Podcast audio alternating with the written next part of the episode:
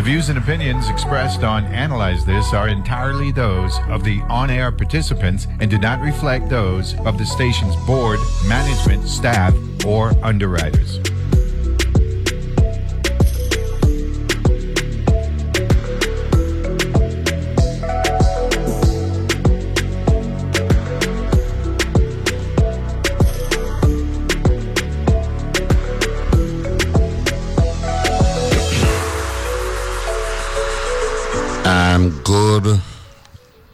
Wednesday morning, Thanksgiving Eve, and welcome to uh, another edition, I hope the edition of Analyze This here on your NPR station in the U.S. Virgin Islands. WTJX FM with yours truly, Neville James. Glad to have you here. And we got a um, big shot in the house uh, this morning. She, she, she tying up some loose ends on the celly. So as soon as as soon as she's done, Everybody, she'll put on her headphones and and, and get. Uh, you hear the directions already? for- nah, we're good. We're good. nah, you can't. You can't Good go. morning. Good morning. We got Commissioner Tita in the house, Justa Encarnacion from the Department of Health, to um actually give us an update, but uh, more importantly, um just uh, prepare us uh, mentally, spiritually, and emotionally for the holiday season. We're still, uh, you know, hopefully on the back end of what has now been transitioned to an endemic and other things, other viruses and things of that nature that um could create some negative impacts. So we're trying to avert that. How are you doing? I'm well. How are you? I'm good. Good to see you. Oh, good to be here. I haven't been inside for a long time. Yeah, yeah, yeah. But uh, glad to have you here uh, in person. Um, so how's the department? We're doing good, thank God. We're looking at this um, time as a renewal time. So we've started looking at our strategic plan already, um, looking at what we can do differently this next four years, and I'm really trying to pull the staff together. And one of the things with Department of Health, and I say this to staff a lot, we took care of so many people during the pandemic. And when you do that, even though you try to focus on how you could take care of your staff and yourself, you tend to forget yourself and your staff sometimes.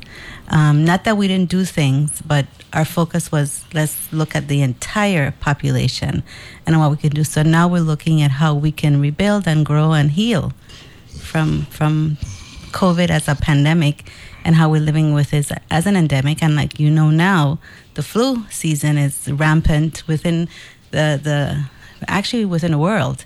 All over. And RSV, something we'll talk about in a little bit, is something that's increasing hospitalization nationwide as well. So it keeps us busy. What um? I'll make sure I phrase this question correctly. What viruses are we looking at now that we may not have been looking at in the past? Not nothing. Everything that we see now, we've seen in the past. So there's nothing new. What it is is that over the last couple of years, we were all inside our homes, especially when we were sick. We were wearing our mask. Everyone had a hand sanitizer close to them, and uh, sometimes people were wearing gloves outside and separating themselves.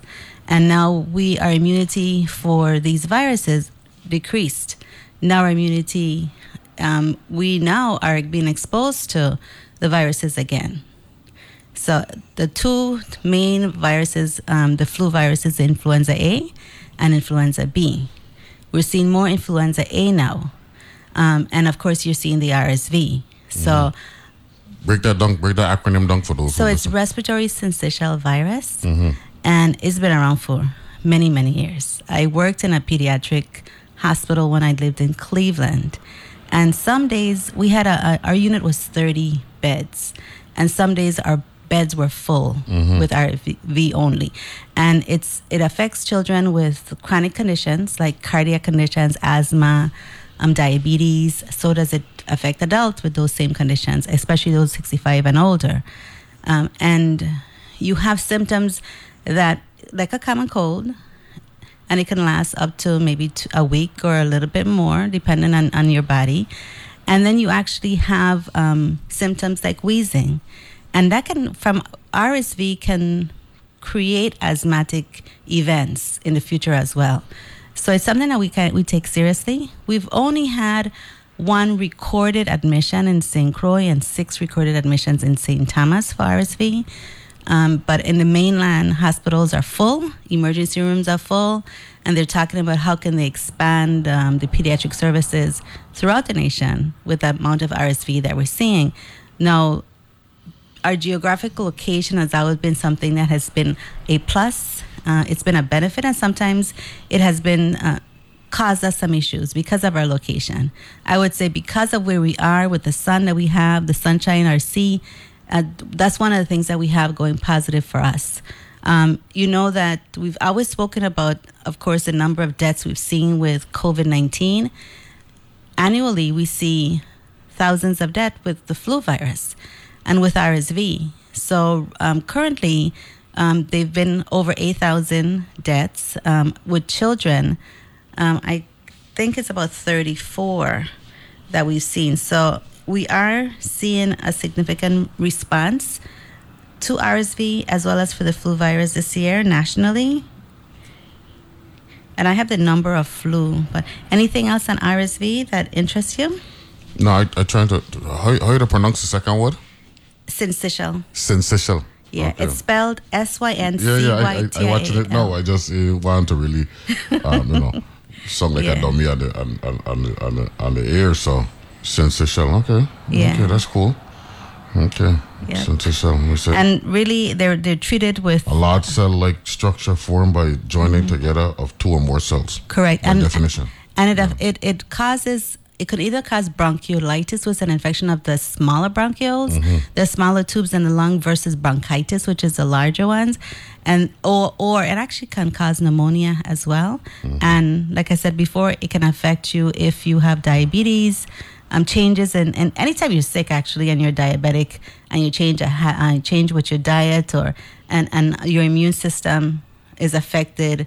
Your your um, pancreatic enzymes they're all affected when you get a virus or you get sick in any way. So when you're diabetic, you know that's that's a caution that you have to take. Okay, it's, it's interesting. So looking at um our recent um COVID nineteen data and um country running good as it relates to um the positivity ratios and all that stuff. Um, we haven't had a a uh, sample with a positivity rate uh, under five percent in a long time. So we are knock on wood for that. Over five percent, you mean? Huh? Over five percent? Over five percent, correct. I was wrong with under five percent, but, Yeah. but um, it's been a while. So um, We had one. that- we had one day. Excuse me. We had one day when we had zero 63, positives. 63 to Yeah, nothing. I, yeah. I got a one. I got a one. Yeah, uh, Richard said that was uh that was a Friday number, Yeah, and we reported that uh, uh on Monday. that Um, that was exciting for us. Yeah, yeah. Well, what kind of smile though? At at sixty three, but Yeah. zero is still zero though. You Zero know when you look when, zero, when you're that's looking right. at um ratios and all that stuff. So that's good. our our, our neighboring island, um, Puerto Rico, Mm-hmm. one time I think it was two weeks ago, had a large amount, close to six hundred at one point in time, and that was concerning. Six six hundred positives. Yeah, Yeah, yeah, yeah, yeah. Oh, well, they got a they they got transient um atmosphere down there. A lot of people get going to San Juan for one day and fly back to the mainland and all that stuff to conduct business. So that happens. Yeah. No, I'm looking at the mainland and um, they've been steady at eight and a half percent positivity rate. Um, I saw it, it creep up uh, yesterday to eight point six percent. Um, and the lag effect with what takes place on the mainland and how it impacts us here. We, we, usually about three months. three months? That long now? Yeah, usually about three months because it goes and, and Wouldn't you when you truncate it a little bit in, the in the winter time because people are uh, traveling to come down here? We've we've really never seen it come that quickly. Mm-hmm. So let's just hope that the trend remains. Um, but it also goes to Puerto Rico first, and it comes to us. And like we just said, two weeks ago we saw 600 cases in Puerto Rico. Mm-hmm. Um, so we still, no matter what, we still give the guidance, and we ask people to adhere.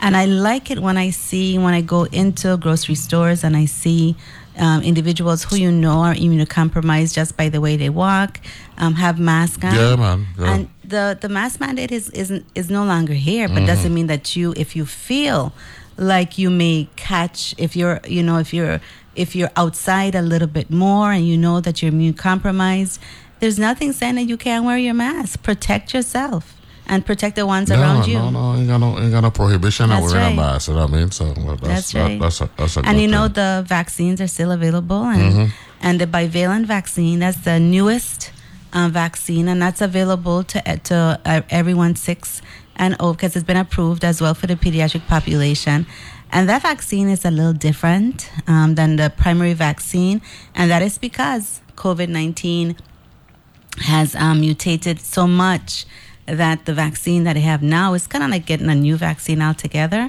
So it's called a booster, yes, but um, it's something that is a little different. So we encourage everyone to get it. I got it. I, I didn't have a, react, ill reaction to it. Some people still get like flu-like symptoms, but all in all, we have not had any um, severe allergic reactions or um, negative reactions from from um, the vaccines. So you mentioned the next four years. That means that you're kind of um, recognizing uh, a political victory for the administration a couple of weeks ago. I think that that was truly awesome. I think, um, I and I say that uh, because, and I've said this to you before and, and to the general public. Um, Governor Bryan and Lieutenant Governor Roach has done an an awesome job. Their leadership style is truly tremendous and link with others, and the personality types are a little different, but they complement each other. Um, and so I think that that alone allows who we are as cabinet members to work as we're able to work. And um, we have a, a level of autonomy. We still, of course, um, we work um, in lieu of the governor, okay? And so we work on his behalf, and we always have to remember that. Um, but he also gives us a lot of autonomy to do what we need to do in our area. So I think it was a big victory, and I'm very happy.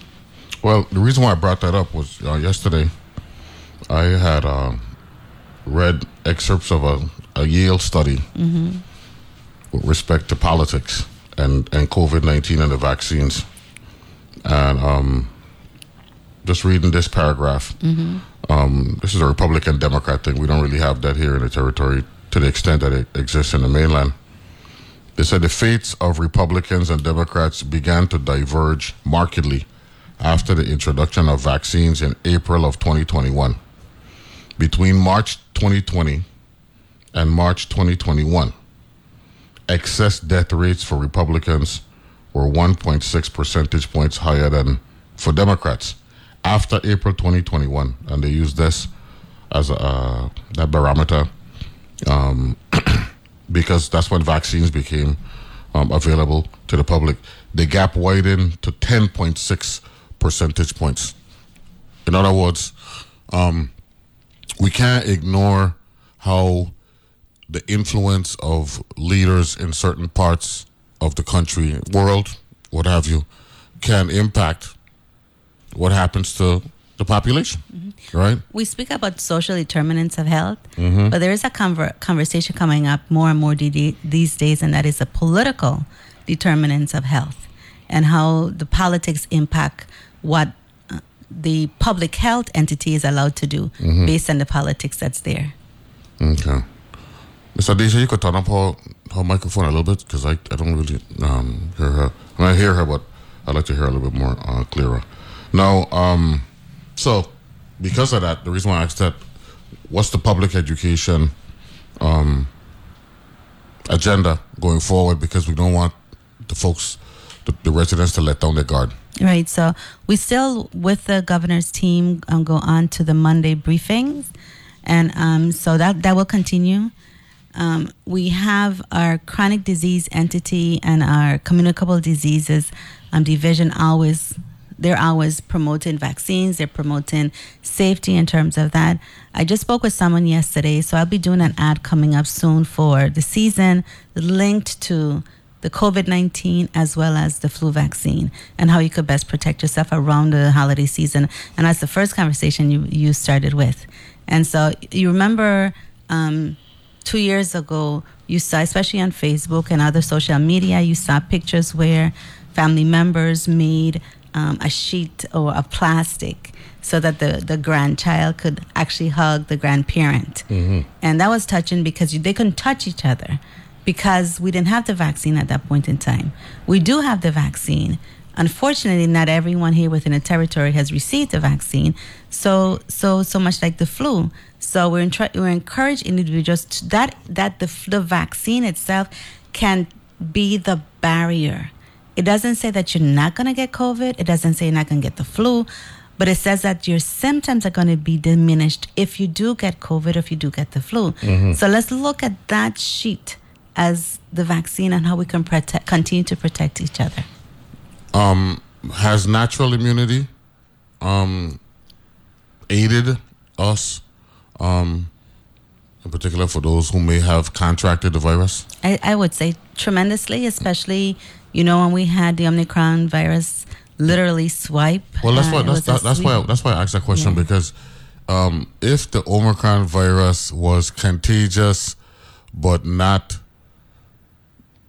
as impacting as the other strains, Delta and the original strain, and all that stuff, um, couldn't you? Uh, just just just a logical application.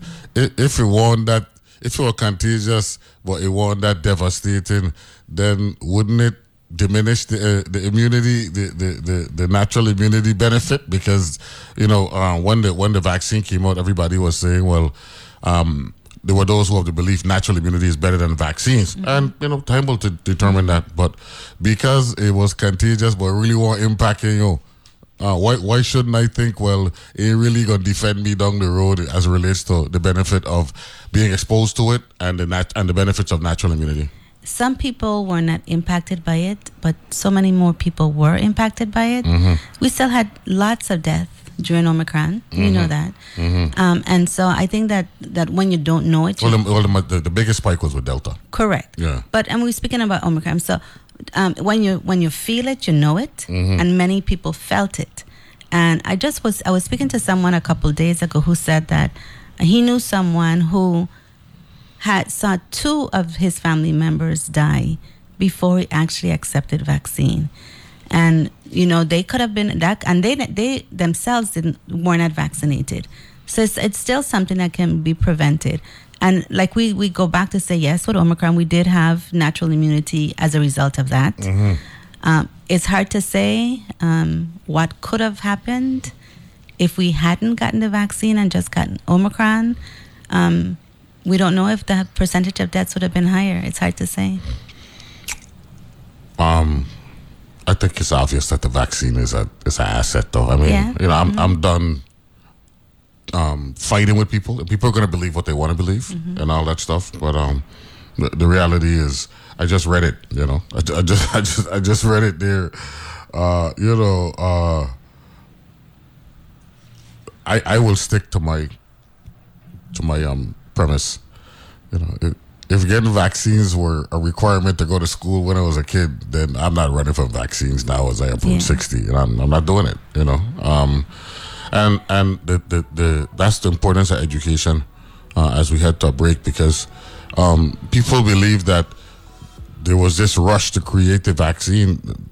That wasn't the case. We actually had a lot of scientific data from previous outbreaks that allowed for the vaccine to be developed uh, more quickly. So we could, I, I'll let you uh, respond to that When when, we come- come back. Uh, we got uh, Commissioner Tita Neos.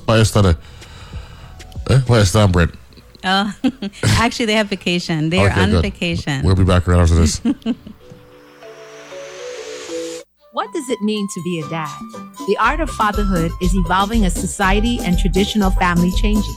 With these positive parenting tips, dads can help their children build confidence and self esteem, and in turn, learn how to be an engaged, supportive, and loving father to their children. Here are some parenting tips for dads. Be your child's teacher. Be a good father. Teach your children about right and wrong and encourage them to do their best. See that your children make good choices. Involved fathers use everyday examples to help children learn the basic lessons of life. For more information, contact the VI Access and Visitation Program, Department of Justice, Paternity and Child Support Division in St. Thomas at 340-775-3070 or in St. Croix at 340-778-5958 or email us at viaccess at vi.gov. Happy Thanksgiving in memory of Gordon Grant. The Forum, a nonprofit organization since 1996 is proud to present the Alex Sapp Trio, featuring Virgin Islanders Alexandra Sapp, Carlton Holmes, and Victor Provost, who have been hailed by the New York Times as exquisite and beautifully nuanced. The trio will present a variation of contemporary pieces, including works from local composer Bill LaMotta on Saturday, December 3rd at 8 p.m. at the Prior Jolek Hall on Antilles campus.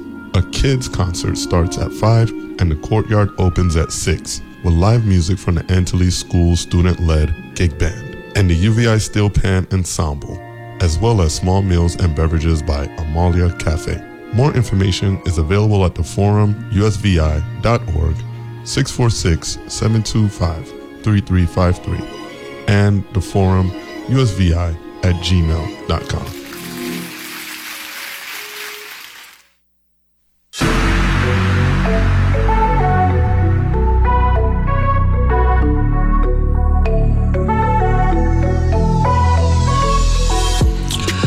And we're back here, Analyze This, Department of Health, um, joining us uh, to let us give us some, some guidance as we head into the holiday season, which is in effect uh, right now. Tomorrow is Thanksgiving. I want to wish everyone a happy Thanksgiving, and in particular, all the good people at your, your agency. Thank you, and happy Thanksgiving to you and everyone in the listen audience. Without a doubt. So, you want to respond to um, the immunity thing and how we uh, go about continuing to educate the public to get them to uh, appreciate uh, the benefits of education and history and experience. Uh, like I was saying before, I am. I will be on on um, doing some ads coming up soon, um, having to do with, you know, having to do with. Well, the first lady and I are going to be doing something together as well, and so that I am looking forward to that. So basically, it's talking about um, the flu season, talking about COVID still being present and encouraging individuals to really get the vaccine. But also, you want to encourage people, on the other hand, to be with friends and families because for two years you couldn't be. But while you're around them, if you're sick, you know, you need to separate yourself, right? If you're there, if you see, if you know, if you see that someone is there to, who is immunocompromised, a little younger or a little older, wash your hands more carefully. Um, you know, if you're coughing, cover your mouth with your arm, not your hand, because then you have to wash your hands. You know, so really it's the same thought process that we repeat over and over again, but I think reminders are good. So, and remind each other. And word of mouth goes a long way, peer pressure goes a long way.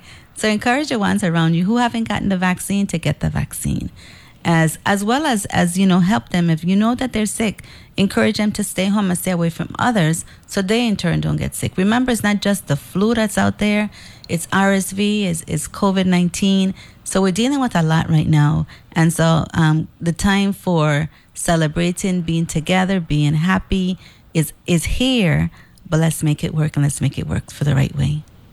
Um the going into the to the communities um, that we know are even more vulnerable than than others. How, how, do we how do we get get to where we feel comfortable that um, we've done that and and uh, and brought brought the the science to them, even if they are reluctant to go get the science. Well, we put the, the boots on the ground initiative came out very early and I think that was one of the most the fun time that we had. We know we were we were we were afraid. We were wearing our masks. We were, you know we knew that the risk was there. Um, let me just take the word afraid back because we went in there, you know, so strong and we went into those communities and we did a lot of education. We spoke to people from the balcony to the ground, and and so we plan to continue that. And I have to tell you, one of the things that we're doing now um, we did receive a grant, a disparities grant, and as a result of that grant, we're opening an office of health equity, and it it speaks to what you just asked. Those are in in um, areas or um, that need a little bit more education. Um, but we need to know what is it that they need. So in order to do that, we are not going back. You know how we, sometimes you have to go backwards to go forwards. Okay, so we're going backwards, and this is actually something that's nationwide as well. Community health workers are coming back. That means that we're pulling people outside of the communities in which they live. So the territory is pretty small, and we call ourselves one community. But you know, you have your little separate communities within the community. And so the goal is to pull individuals from those community. And let's take Machuchal for uh, for um, one one um, example. Um, there's a Latino population there.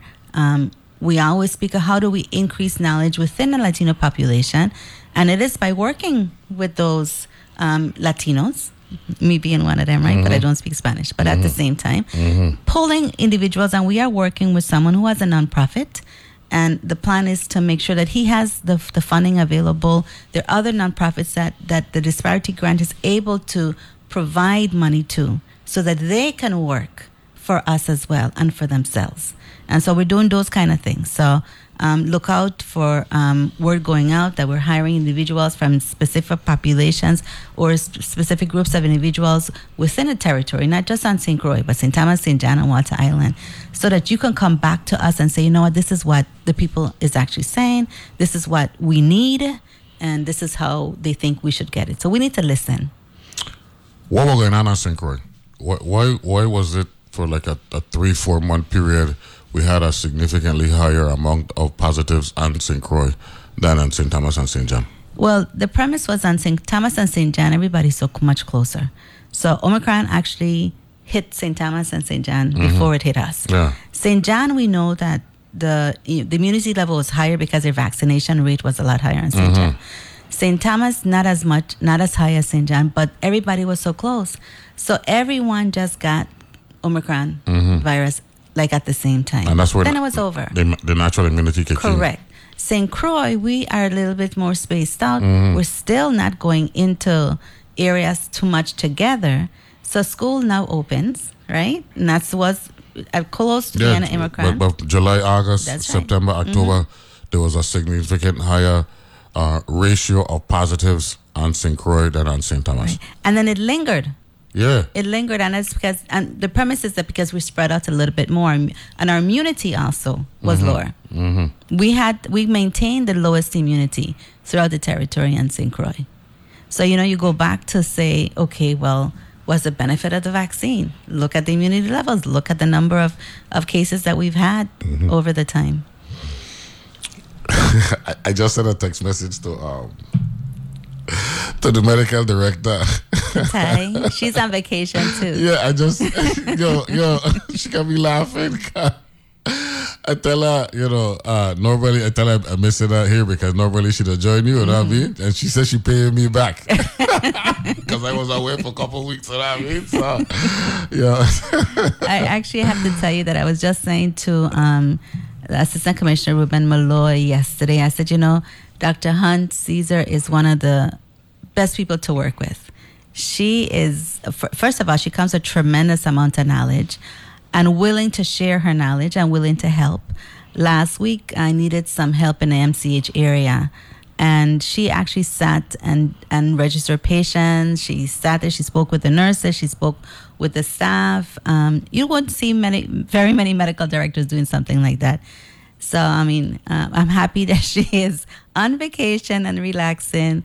Ever so often, we kind of forget she's on vacation and call her, but she always answers the phone or responds in some way.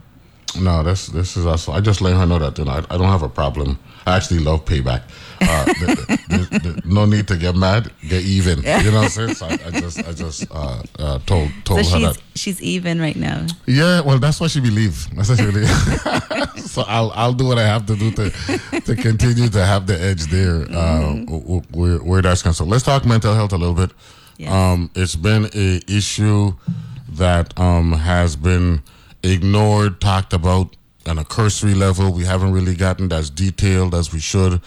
Um, at what point are we going to make that real commitment from an infrastructure standpoint? Um, back in the middle part of the previous decade, myself, well, it was mostly um, Senator O'Reilly, Senator Vialet, and Judge Harold Willocks had brainstormed together to identify um, buildings that we could invest in, um, restructure. I mean, excuse me, redevelop, um, even construct, and all that stuff. Um, how much longer um, do we get uh, lip service um, until we get actual infrastructure service? So the politics begin. Sorry, I had to go there. Okay, I, I'm trying to get away from it. You know what I mean? I, you know, but I'm and I got a radio talk show host, and politics is.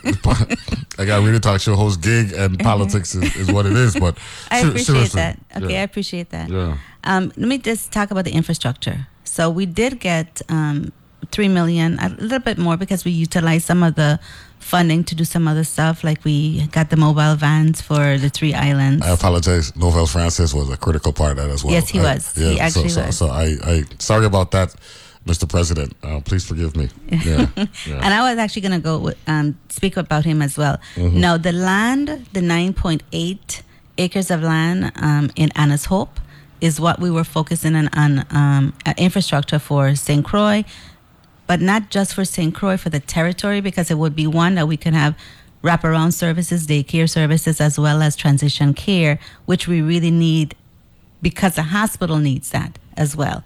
We need to relieve the acute care um, areas within the hospital. So they are admitted in the hospital, they are seen for acute, but they need therapy as well.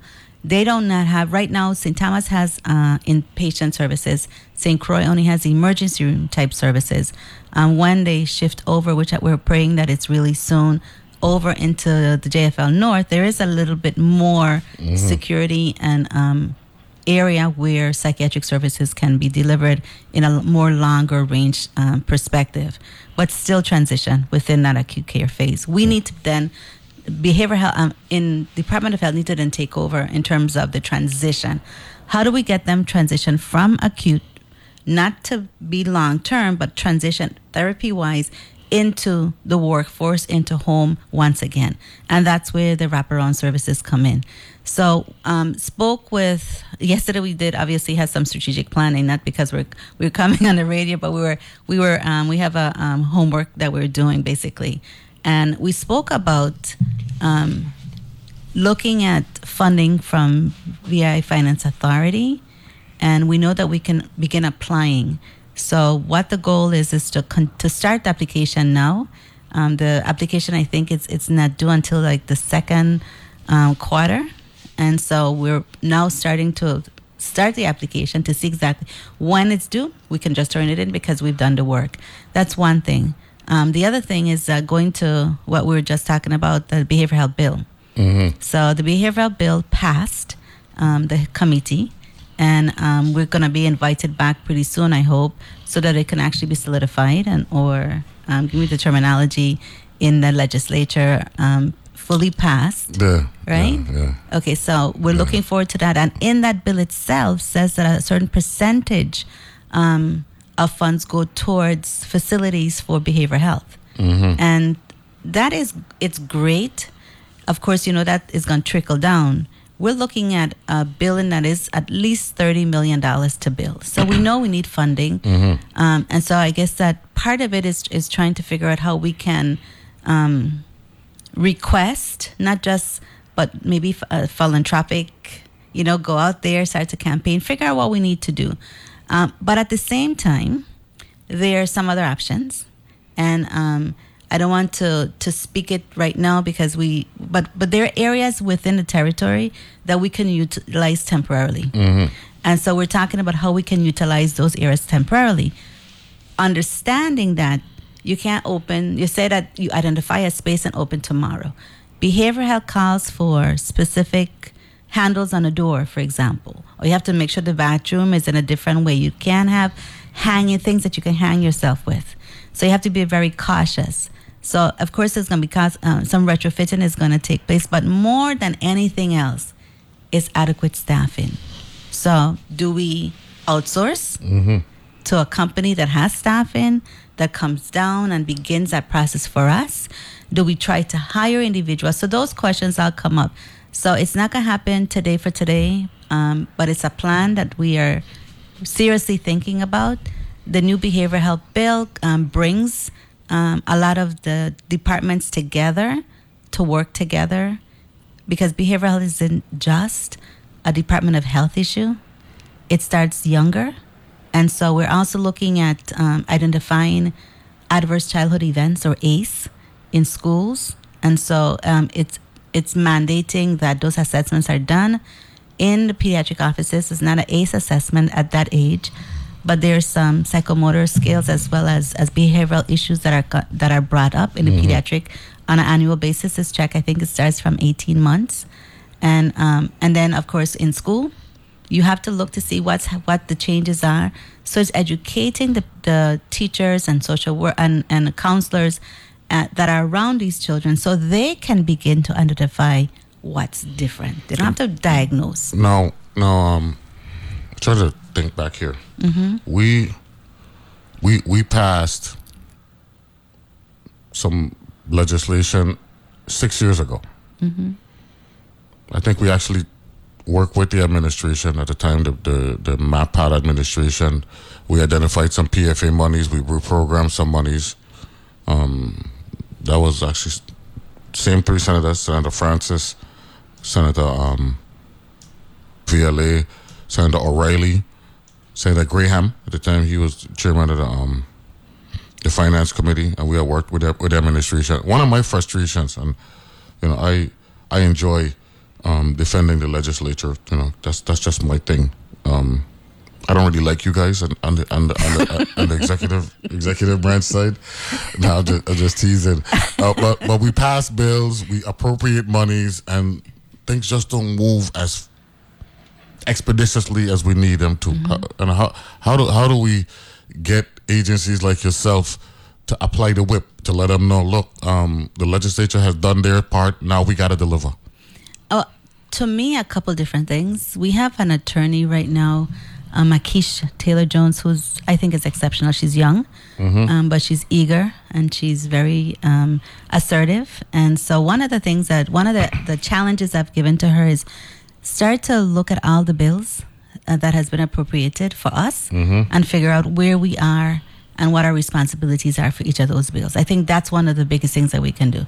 And so that is one of her her charge and she's actually taken that on willingly and that's a good thing. And then we can start to, to look at that. The, the second thing is um, really putting it into your strategic plan. Every division, every department should have a plan in place, and those things should be part of your your plan.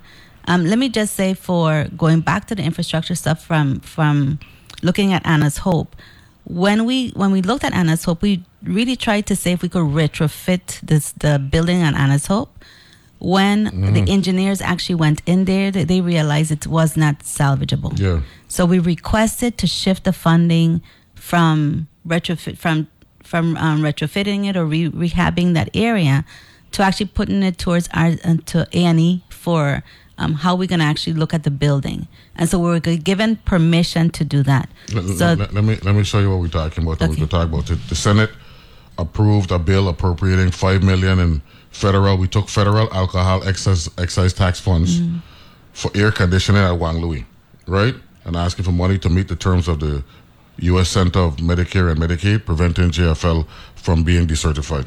Mhm. And then senators approve a separate appropriation of a million dollars, bringing the total to JFL's for air conditioning work. These are the type of things that you know we we, we try to um, address, and uh, you know to help healthcare and, and public health and all that. So when we come back, um, we'll we'll let you respond to that uh, even more and talk about CMS and how uh, that works with your agency and Juan Luis. We'll be back right after this. Commissioner Tita in the house. Stick and stay.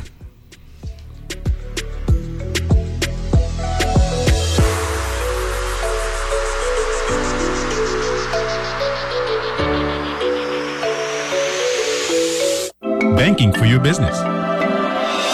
At Bank of St. Croix, our mobile apps provide access to business accounts on the go, and our merchant card services accept credit and debit payments anywhere, anytime.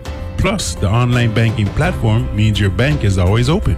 Bank of St. Croix has two locations one in Gallows Bay at 340-773-8500 and one in Peters Rest at 340-713-8500. bankofstcroix.com. It's that time of the year when it's nice to connect with each other. WTJX has been here for you all year round, but we need your support. Show your gratitude for WTJX and give today by calling 844 737 9842 or by heading to WTJX.org forward slash donate. Thank you from WTJX FM 93.1, your NPR station in the Virgin Islands. Have you struggled with finding safe spaces for your children to meet up and learn through play and social interaction? Teen Time at the VI Children's Museum offers fun family learning for children ages 12 to 18 years old. A free program for all participants. For dates and information, 340 643 0366 or teen time at vichildrensmuseum.org. I'm Deepa Fernandes from Public Radio's midday news magazine, Here and Now. We'll bring you all the news that happens between the morning headlines and the afternoon wrap up, plus conversations with authors and artists. Stories that affect you, maybe a story about you. So please join us for Public Radio's midday news magazine, Here and Now. Weekday afternoons from 3 to 5 p.m. right here on WTJX FM 93.1.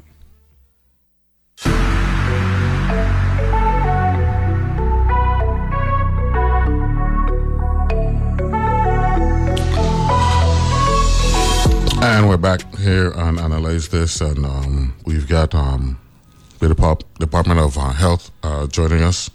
Um, the boss, Commissioner Tita Encarnacion from uh, Estate St. Peter's. That's right. Good morning, everybody. Up there by Paul Bila. It's across from Paul Bila since school. So, um, you know, I was just, uh, you know, referencing, you know, the things that we did uh, on the on the legislative side.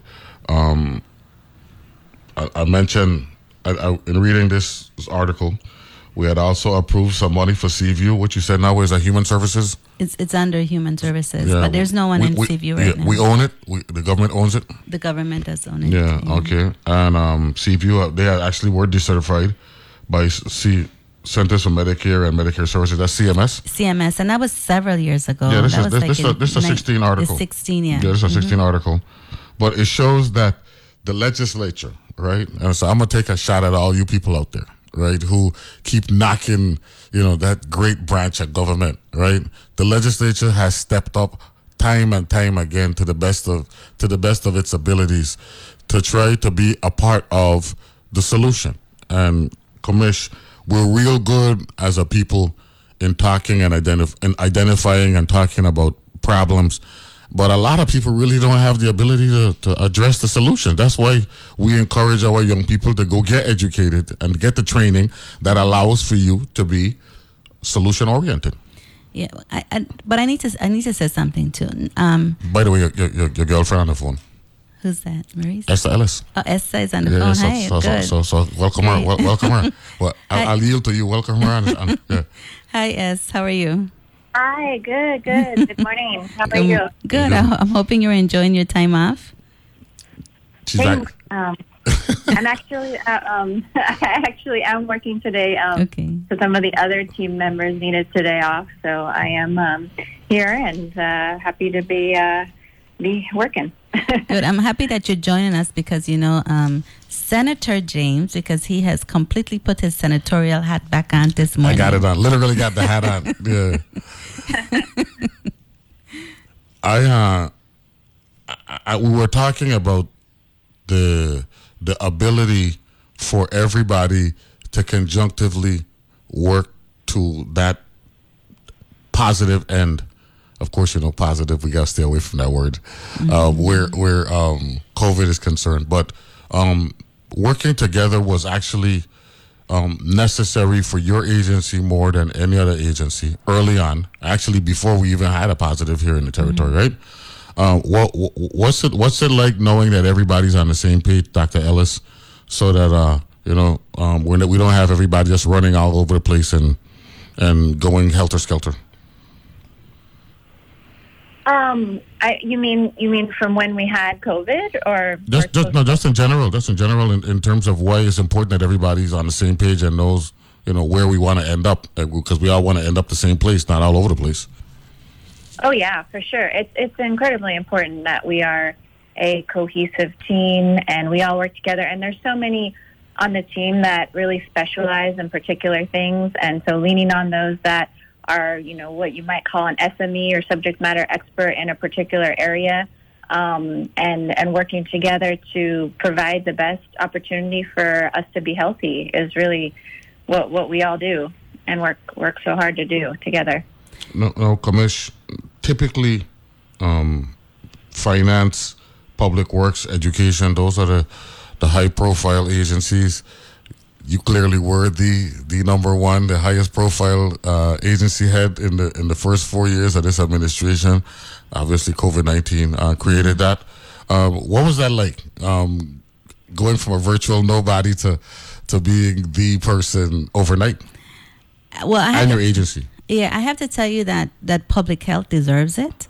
First, we we we always speak about what happened when we were children. You too.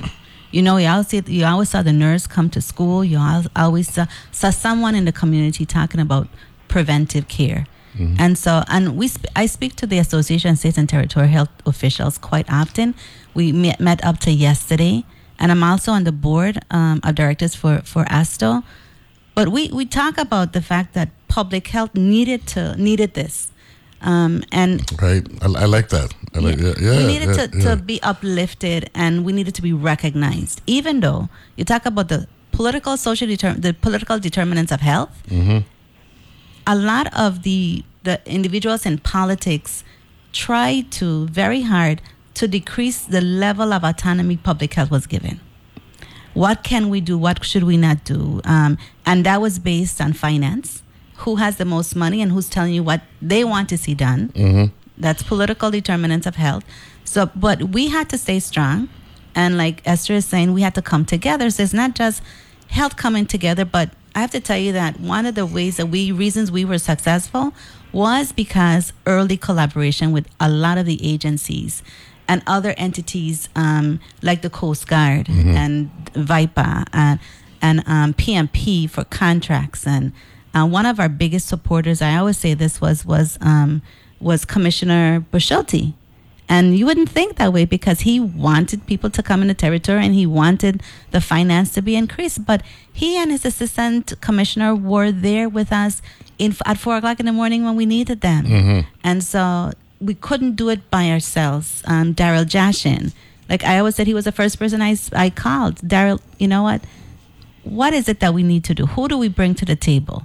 And the borders really and truly was the answer everybody who was responsible for bringing people within a territory had to be at the table Mhm. so they could understand from the beginning this is what your charge will be this is what the responsibilities that you have to be able to protect us protect ourselves and others that's basically so Dr. Ellis, as an epidemiologist, what, um, from your vantage point, um, what's the priority for us uh, in a territory as relates to public health?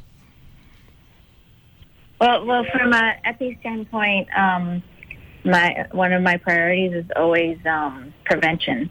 So whatever we can do to prevent illness, um, we do it, and a lot of that is behind the scenes, and um, you don't see it. Um, but when you don't see the increase in, in disease and uh, you don't see the cases, it's because we are working very hard to prevent um, cases. And an example of that really is is monkeypox. Um, we have had zero cases of monkeypox in the territory, which is incredible. So a huge thank you to the clinic, um, to Dr. Tai Hunte-Ceasar, um, to everybody who's been working really hard to vaccinate individuals who might be at risk, to test people who have symptoms. Um, and so far, we have had zero cases, which is incredible. And it looks like um, in the states they're on the other side of the outbreak. So if you look at an epi curve there's a peak when there's you know the most amount of cases it goes up high kind of like a mountain and then it comes back down and it's really at the bottom of the mountain when you look at the epi curve in the states and it looks like they're on the other side of, of the outbreak which could mean that we will continue to have zero cases which is a huge uh, success And we also have to commend Jason Henry um, of communicable disease and his team.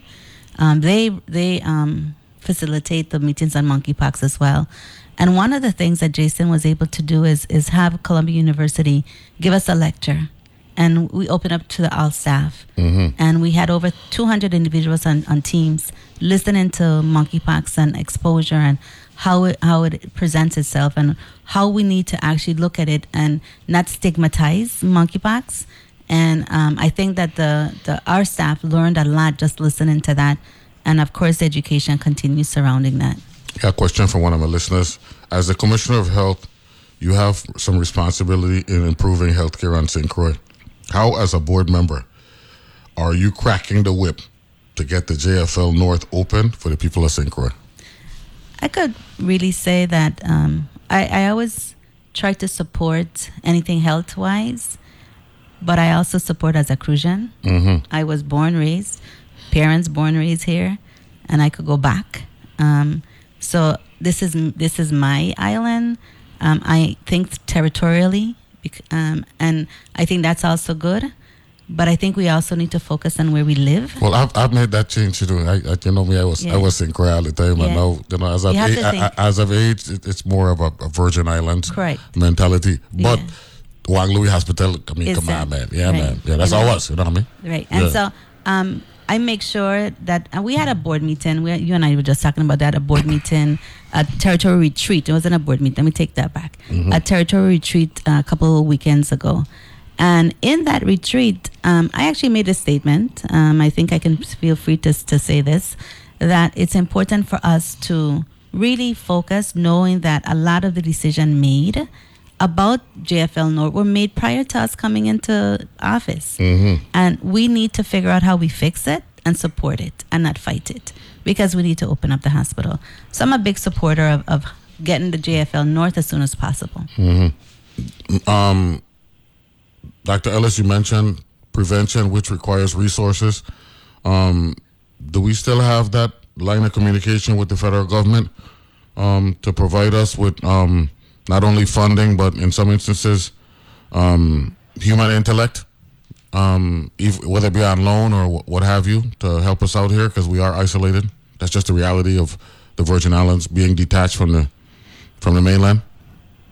Uh, yes, absolutely. We um, we stay really close with the federal government. We advocate always for resources. Um, that's one of the reasons why we do have plenty of monkeypox vaccine. Um, since we were just talking about that, uh, plenty of COVID vaccine. We have the new bivalent COVID vaccine.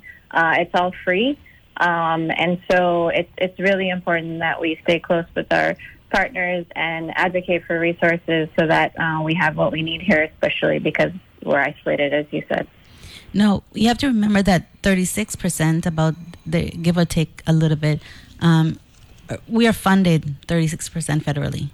And uh, we are also, um, we have deliverables for them, and they had deliverables for us. I always say that we work for, um, the, the, we get the funding, but they actually work with us and for us as well. So it's a it's a good collaboration that we have.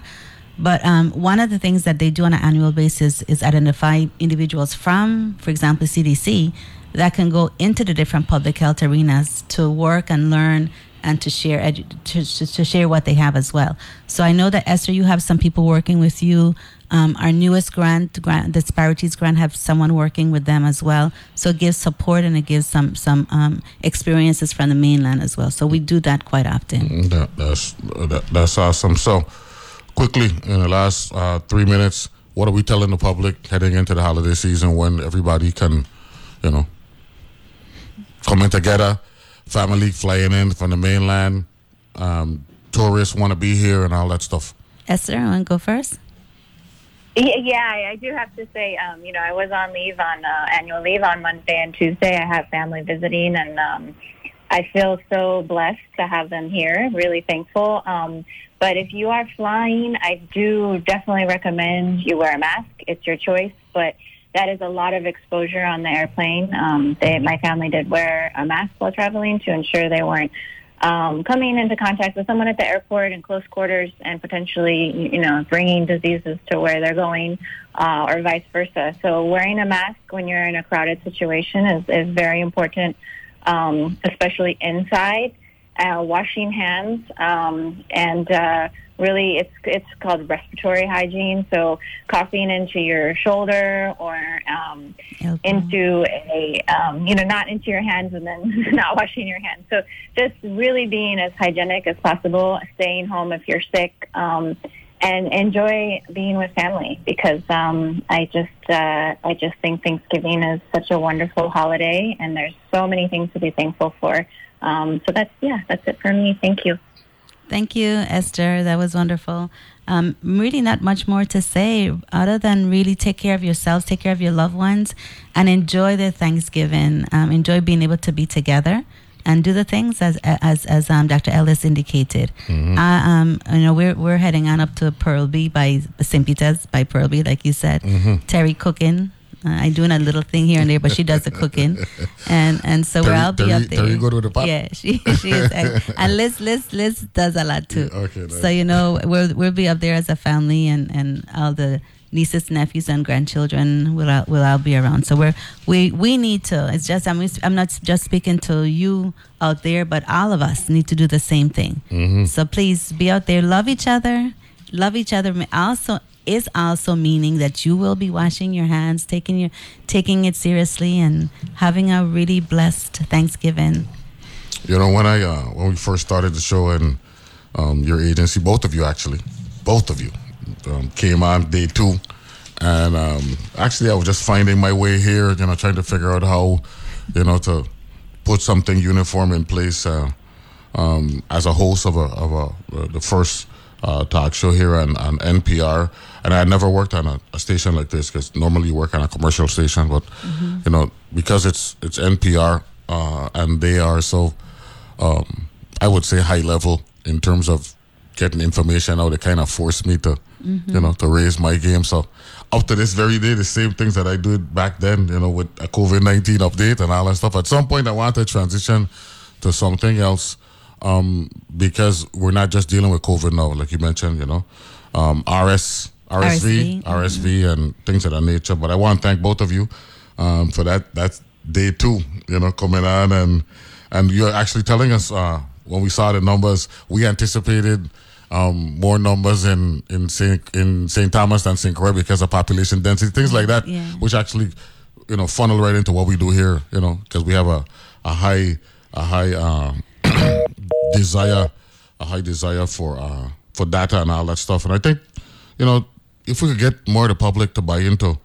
Um, numbers and appreciate the numbers because that's what allows for you to function. You I as was just going to say, you can make a change if you don't know what you're looking at. Yeah, and that's where the numbers come in. Yeah, in. we appreciate that. So thanks for being here today. Happy Uh, Thanksgiving. My pleasure. Happy Thanksgiving. Yeah, and thank you, uh, Dr. Ellis. I know you I hung up there because you got work to do. Thank you for um, for being here. And Dr. Hunte-Ceasar, love for you as well, man. Don't be threatening me, you know what I'm saying? All that stuff because you know, payback is going to happen. Love you know you, that. we'll take a break and we'll be back. Doc School going to be joining us for hour number two on Thanksgiving Eve. Be back right after this. The views and opinions expressed on Analyze This are entirely those of the on air participants and do not reflect those of the station's board, management, staff, or underwriters. Hi, I'm Peter Sagal. You spent the week listening to the news. Don't you think you deserve to show off what you've learned on Wait, Wait? We give you a chance to impress your friends with your knowledge of international incidents, political gaffes, and the latest advancement in German nudists. You'll be the life of the party or the death. Either way, you'll make an impression and you can thank Wait, Wait, Don't Tell Me from NPR. Saturdays at 1 p.m. and Sundays at 2 p.m. right here on WTJX FM 93.1, your NPR station in the Virgin Islands. Hey, it's Michaeleen Doucleff, Global Health Correspondent at NPR. Researchers believe that positive emotions can build like muscle. You can practice joy to experience more joy. It can be as simple as saying thank you to a loved one or the public radio station you rely on every day. Support the journalism you love. Give today. at WTJX.org. And thank you from WTJX FM, your NPR station in the Virgin Islands.